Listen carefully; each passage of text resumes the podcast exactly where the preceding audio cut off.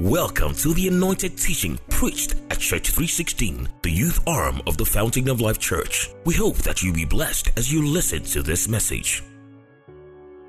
I'm just going to read the scripture real quick, and then we would go into the Christmas songs. Have you been having a good time? How many people are glad they came into God's presence this morning?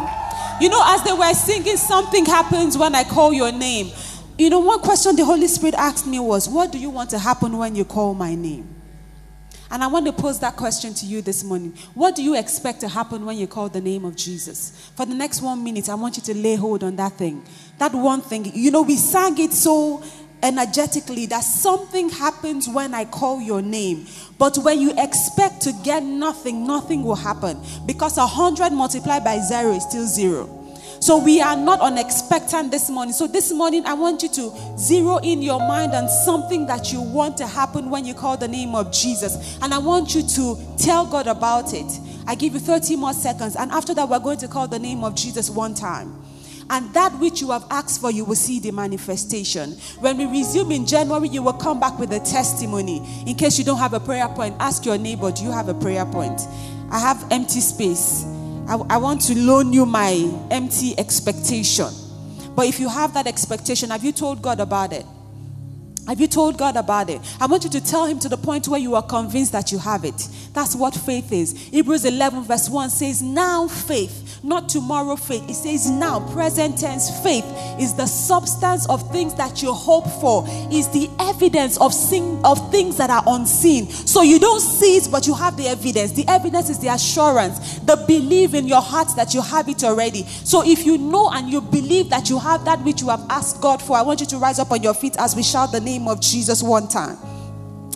And we're not shouting in because we have nothing better to do. We are shouting in because we know that at the mention of the name of Jesus, every knee will bow and every tongue will confess. We are shouting that name because we know that there is no name in heaven and on earth that has been given that surpasses the name of Jesus. Cancer is a name, but it bows down to the name of Jesus. Depression is a name. It bows down to the name of Jesus. Sicknesses and diseases, they have names, but they bow down to the name of Jesus. Why? God has given Jesus a name that is bigger than any other name, that at the mention of the name of Jesus, every knee will bow. Not some knee, not sometimes knee. It says every knee will bow and every tongue will confess that Jesus is Lord. So with that assurance, I want you to picture that testimony in front of you. I don't know if it's a healing, if it's a deliverance, if it's a job, if it's a promotion, if it's a breakthrough, if it's a relationship, if it's supernatural growth, if it's increase in your family, if it's peace in your home. I want you to picture it like you have it already. And we're going to call the name of Jesus. Are we ready? Someone ready to call the name of Jesus on that issue? 1, 2, 3, go. Jesus!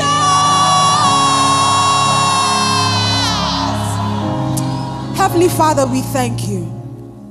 We thank you. We receive these testimonies in Jesus' name. One more thing I want us to do. I want us to shout one big hallelujah. You know, hallelujah is the language of the heavenly. And why are we shouting hallelujah? We are saying thank you that it is done. So that's our thanksgiving. Are we ready? I want the instrumentalists to join us in this hallelujah. If your neighbor is cramping you, you can move away from where you are sitting. I say, neighbor, give me space. When you come and share your testimony, your neighbor will say, I claim it, I claim it. So don't let your neighbor hinder your praise. If your neighbor needs to give you space, give you space. But I want you to give God one deliberate hallelujah shout, saying, I got my testimony. I got my miracle. I got this thing that I'm trusting you for. And as you celebrate and thank God for it, you will return with a testimony in Jesus' name. Are we ready? Are we ready? Are we ready? Let everything that happens, praise the Lord.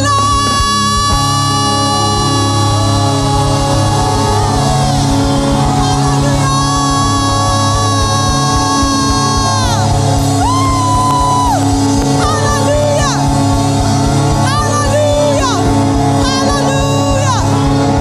Hallelujah. Oh Lord, we bless you. Father, we thank you. We give you all the glory.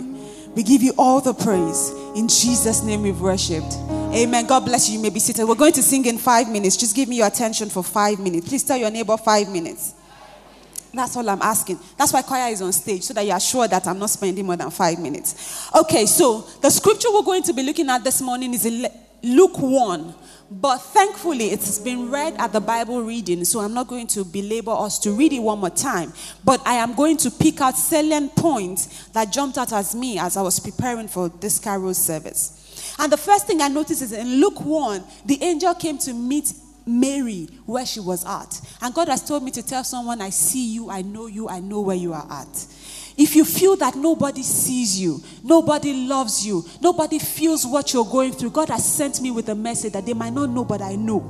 He says, those tears that you cry when nobody sees, I see them and I am with you. I have not forsaken you. I have not forgotten you. I want you to help me preach to that neighbor beside you that God has a tattoo on his body. You are not saying it like you know. God has a tattoo on his body. God is gangster like that. He has a tattoo on his body. And that tattoo has your name written on it. That's the truth. God has a tattoo. He says that your name I have inscribed in the palm of my hands and your walls are ever before me. So like Mary, if you feel obscured, if you feel like no one sees you, no one appreciates you, no one knows what you're going through, I've come to encourage you this morning. God sees. God knows. And God is with you, and He will come through for you in the name. So let go of the pity party. Nobody likes me. Nobody sees me. Let it go. If Mary was wallowing in the pity party, she wouldn't have been able to acknowledge the angel, because the angel came to meet her when nobody was there. So regardless of how you feel, understand that God sees you. God knows you. Number two is the absence of the physical manifestation or evidence of a promise does not mean that it's non-existent. When Mary went to tell Joseph that she was pregnant, she didn't look like it. So the fact that you don't look like where God is taking you to does not mean you are not work in progress. I want you to tell your neighbor, I'm work in progress. I may not look like it yet, but God is not done with me yet. I've come to remind someone, God is not done with you yet. Let no man, let no woman write you off. Tell them, I am work in progress. I am an unfinished work of God. He's not done with me yet. And He's not giving up on me until He finishes the good work that He has started. Scripture says, our God is able. And every good work that God has started in you, He will finish. So the absence of the physical manifestation of the promises and the things that God has spoken to you does not mean they are not going to happen. They are work in progress. It's incubating. And it will come to pass. So Mary went to announce, when she went to meet Elizabeth, she didn't show like she was pregnant. And that brings me to my third point. Surround yourself with people that discern. Don't surround yourself with people that, I'm not saying surround yourself with sycophants, but I'm saying don't surround yourself with people that cannot discern the greatness on your inside. One of the favorite phrases that Pastor Bimbo of Blessed's memory used to say that I love is, if all that you see is what your physical eyes can see, you are blind. Because there is more to the physical than just what your physical senses can perceive. So Mary got there. The angel had just given her the message. She didn't look like she was pregnant. But when she got there, Elizabeth's baby in her womb leaped. Surround yourself with people that can discern. Especially as we go into your new year. Don't surround yourself with people that will mock and kill your dream. Like RGK dance, Shakara don't end. Don't surround yourself with people that will come and be dancing Shakara don't end around you. Surround yourself with people that will acknowledge the greatness of what God is doing on your inside and will celebrate it and keep it with you. Brings me to my next point. Don't announce your miracle before it's time. Because we are a name it and claim it generation. God is working something on the inside of you. You are telling everybody. Sometimes it's not time to tell. When the angel told Mary, Mary, you are carrying the Holy Spirit. You are carrying Jesus. What did she do? She went to the hill country and stayed with Elizabeth 6 months. Nobody knew what was happening. So sometimes the reason your dreams and your promises are truncated is because you announced it too early. And you announced it to the people that will kill it. Whether they will kill it by their words, by their discouragement, or by their actions. So don't speak before it's time. Mary kept, there's another part in scripture that says that Mary kept these things to herself. I love Psalm 141. It says, God set a guard on my lips. Set a guard on my mouth. Set watch on my lips. Some of us need to know when to shut up. It's a miracle. It's about to yeah, just shh. Tell your neighbor shh. Yeah, at the appointed time, you will loud it. Even at the wall of Jericho, there was a time for them to march in silence. So when God is making you march in silence, does not mean there's no greatness. But if you surround yourself with people that cannot see the greatness, they'll say, why are you marching in silence? They don't know that the seventh day is coming for the roar. And that roar is what is going to break down the wall of Jericho. But you wait for the time for the roar. Don't run before time. Tell your neighbor, don't run before time. That's the beautiful thing about pregnancy. There's a gestation period for it. So set a guard on your lips. Number 4, I don't know what number I am now. Do not be afraid. Tell your neighbor, do not be afraid. I've heard motivational speakers say that if the size of your dream does not fear you, it's not big enough. So if God has placed something in your heart that is scaring you, do not be afraid. That was one of the first things the angel told Mary. He said, do not be afraid. If you can't do it by might, you can't do it by power, you're in good company. The Holy Spirit is there to help you. So tell your neighbor you have an helper. Is the Holy Spirit. As a matter of fact, 2 Timothy 1 verse 7 says, God has not given us a spirit of fear, but of power, love, and sound mind. TPT or message says that God has not given you the spirit of fear, but He has given you the Holy Spirit, which is love, power, and sound mind. Holy Spirit embodies all of this. So when you are fearful, you need to lean into the Holy Spirit. Then be willing to believe whatever God has spoken to you. Believe that it will happen. Even if it does not look like it in the physical, believe it anyway. Though the fig tree may not blossom, it might not look like it. Though you might not see the wind, you might not see the rain, if you believe your valley will be filled, it will be filled. How many believe the promises of God this morning? You will return with a testimony in Jesus' name. Another thing you want to do is nurture it. Tell your neighbor, nurture it. Be willing to nurture the promise of God. Be willing. It might not be the conventional. It might be unprecedented, but you have to be willing to nurture it. When you are able to nurture it, then you will see the manifestation. 1 Timothy 4 verses 14 to 15. It says that God, open your Bibles to 1 Timothy 4. If someone is there, you can read it for us. I'm trying to round off real quick. Anyone there? That's my second to the last point. 1 Timothy 4. Verses 14 to 15.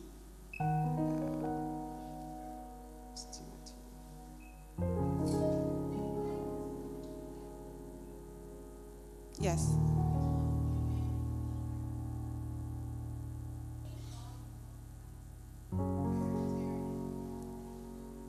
Yeah, 15.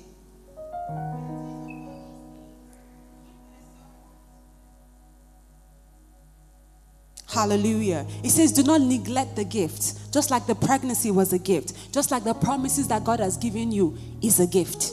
Do not neglect it. It says that meditate on these things and give yourself wholly to them. That's what nurturing means. You give yourself wholly to it. It says, what will then happen? It says your profiting may be evident to all. The New King James Version says that your progress will be evident to all. So this is not the end of you. I want you to tell your neighbor, I'm work in progress. I believe God. I'm willing to nurture it.